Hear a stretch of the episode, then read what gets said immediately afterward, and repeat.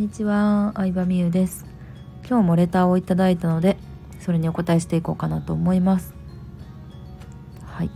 えー、迷ったり悩んだ時の決断はどのようにしていますか？ということでありがとうございます。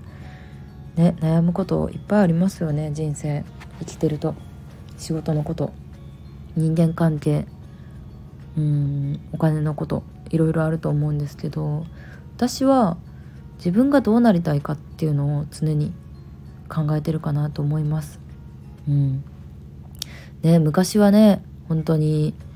いろいろありましたよ。いろいろありまして独立したばっかりの頃は不安もいっぱいあったし独立ねあの、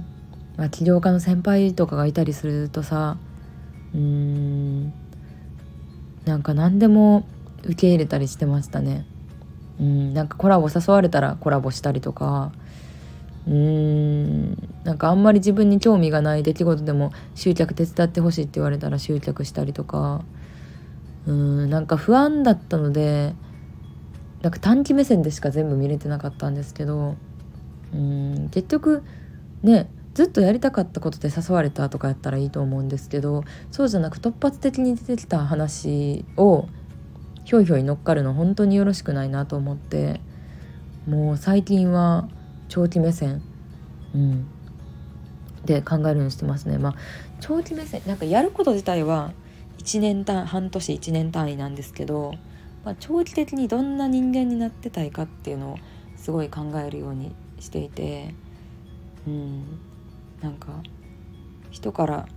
うん、なんか売り上げとかそういう実績だけじゃなくて人から慕われるようになりたいなっていうのが私の一つの目標でもあるんですけどじゃあそうなるためにはどういう行動今からどういう行動をしてるのがいいかなとか日常日頃の活動はさどういうことに気をつけなあかんなとか、まあ、考えるようにしてるんですけど、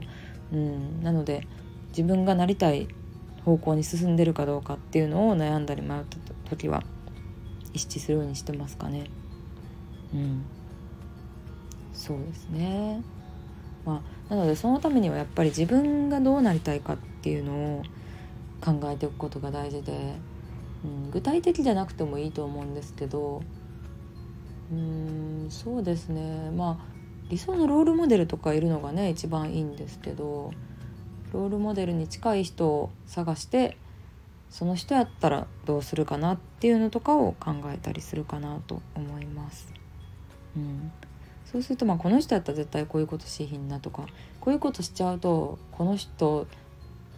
からどんどん離れていっちゃうなとかやっぱ思うと思うので、うん、理想の自分とかロールモデルに近づいてるかどうかかなって思いますね。なんか結構抽象的な答えになってしまったんですけど、えー、今回は悩んだり迷った時の決断の仕方について、えー、語ってみましたやっぱり短期目線で見ないことが大事かなと思いますし長期目線で見てると結構心に余裕が出てきたりすると思うのでうん長い目線での自己投資とかも積み重ねコツコツした努力の積み重ねとかもできると思いますしうんなんか、ね、人間の本能には反してると思うんですけどすぐに結果を求めないっていうのも大事なのかなと思ったりします。聞いてくれてありがとうございました。